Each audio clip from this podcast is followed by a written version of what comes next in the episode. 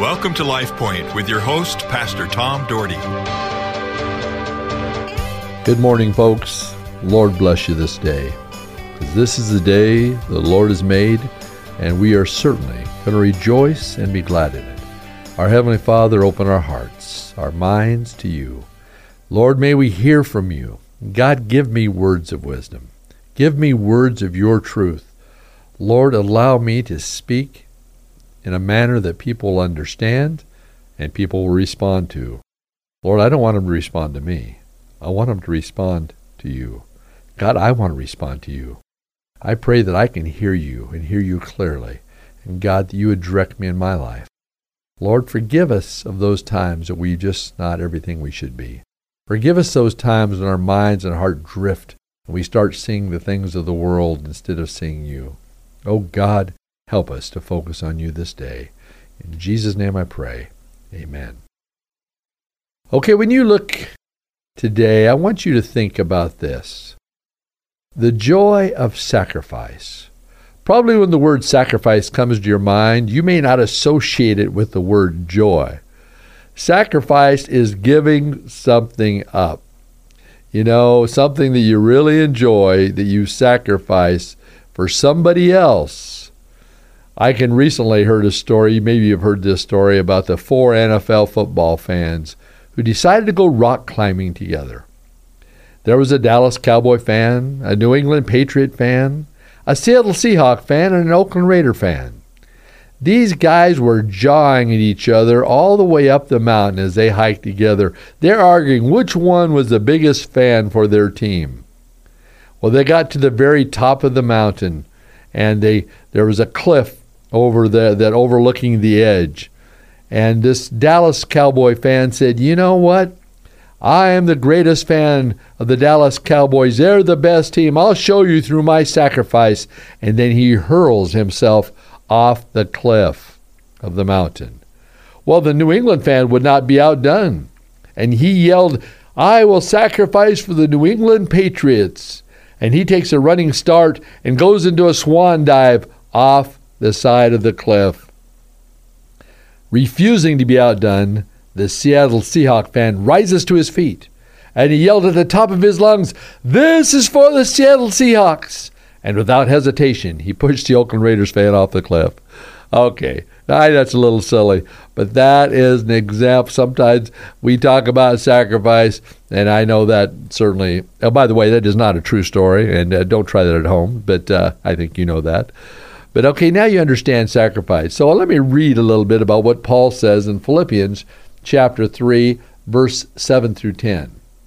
He says, But whatever gains to me, I now consider lost for the sake of Christ. What is more, I consider everything a loss because of the surpassing worth of knowing Christ Jesus my Lord, for whose sake I have lost all things. I consider them garbage, that I may gain Christ and be found in him, not having a righteousness of my own that comes from the law, but that which is through faith in Christ, the righteousness that comes from God on the basis of faith. I want to know Christ, yes, to know the power of his resurrection and participation in his suffering, becoming like him in death, and uh, so, however, attaining to the resurrection of the dead. Okay, you know, you get this. I'm pretty sure in this passage you can see the joy of Paul coming from giving up all that he had and all that he knew to honor knowing Jesus Christ. He was a very influential man. He had a lot of people listen to him. He was a very educated man. But you know what?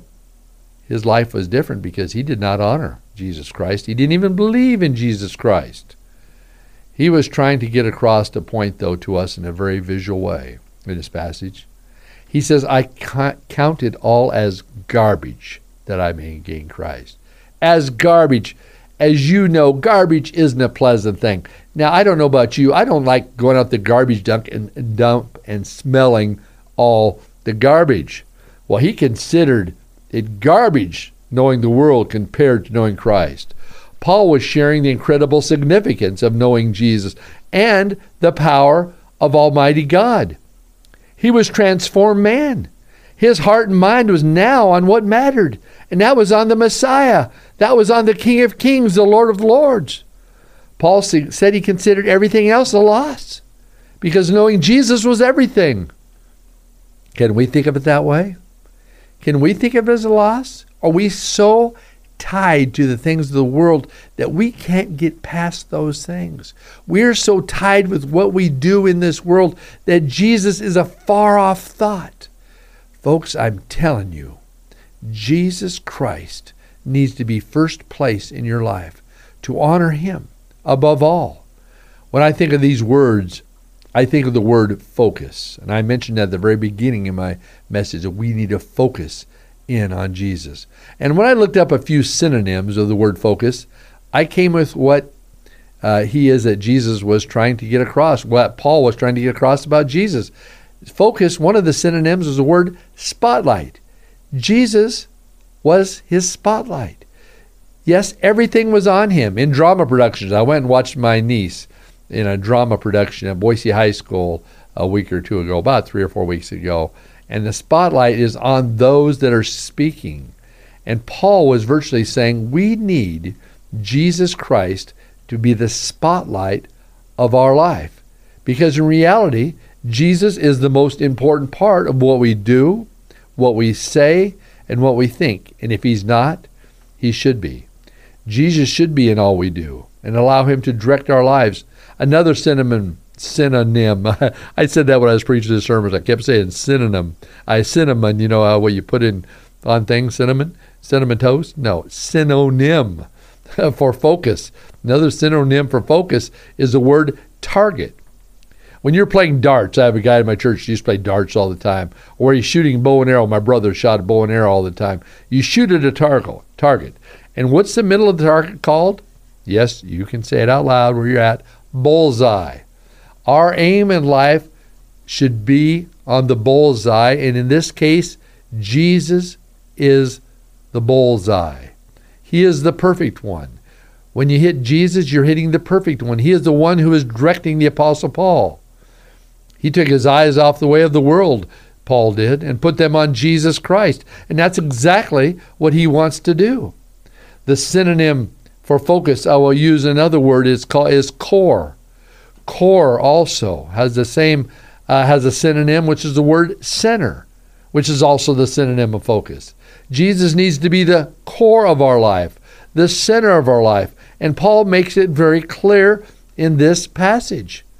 People of God, would you say today that Jesus Christ is the core of your life? the center of your life, that everything else surrounds that? Or does Jesus Christ, is he one of the outskirt things that you just kind of connect to? Jesus is and should be the focus of your life. And he became the focus of the Apostle Paul's life. And then he talks about his life, and earthly gains, folks, are nothing compared to knowing Jesus Christ. They're nothing. Many of you listening today may be wealthy, and I don't know what you do with your wealth. I don't know what you all if you honor God with it or not. I certainly hope you do. The Bible tells us we can gain the whole world, but lose our soul. And what gain is it if you spend eternity separated from God? You are lost and you can't get it back.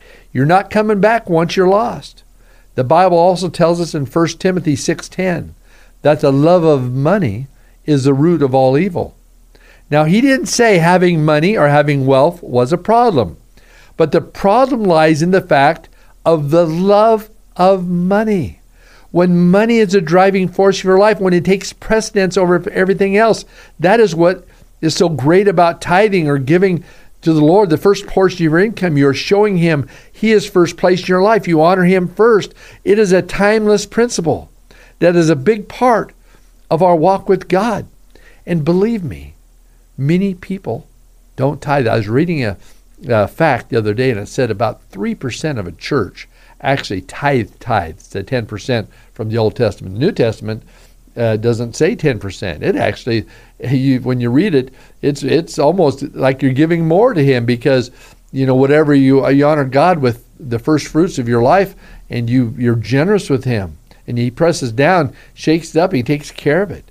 I can tell you this my life, and this isn't a message on tithing, but my life has been blessed because I started honoring God when I was 17 or 18 years old with the first part of my income. And you know, I'm so proud of my daughter. She is does the same thing, and her son and, and her excuse me, my son-in-law, they honor God with the first portion of their check. They have tithed for years and years and said we that's just part of our they've done the Dave Ramsey, and that's just what we do first. We give to God. And you know what? I know many people that do. But I, it's between you and God, and I don't know what people give or tithe, but I know this. I know recently we had someone just give us a very large check that was amazing. He said, Well, God has just blessed us this year. We wanted to bless God, we wanted to give back. And you know how cool is that? I tell people they can know where their material gain goes by just open your checkbook, see where your checks are written to. But He wants us to be rich spiritually, where Jesus is the focus, where He is the spotlight or He is the target, or He is the core of our lives. I can tell you that when that truly happens in your life, you will see the power of God unfold in such a mighty way. I believe that God wants to show us His hand. I believe He wants us not only to give the first fruits of our income, but the first fruits of our time. What do you do to help the kingdom of God? What do you do to help the community? How do you get involved? Are you involved? Are you in your own little world? You say, well, Pastor, you're trying to guilt me. I'm not trying to guilt you.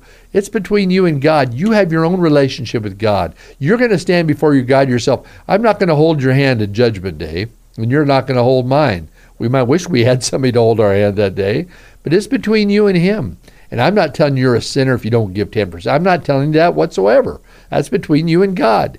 God knows, but I'm telling you we need to honor God and put Him first in everything we do. And if we do, I promise you this He will bless you. He'll bless you in a powerful way. Well, I got to run today. Lord bless you. LifePoint is a ministry of the Cloverdale Church of God.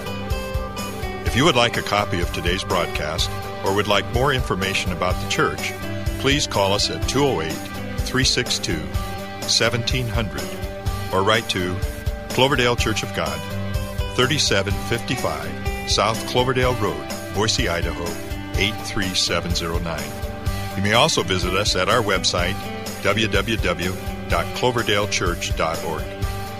Thank you for listening and have a blessed day.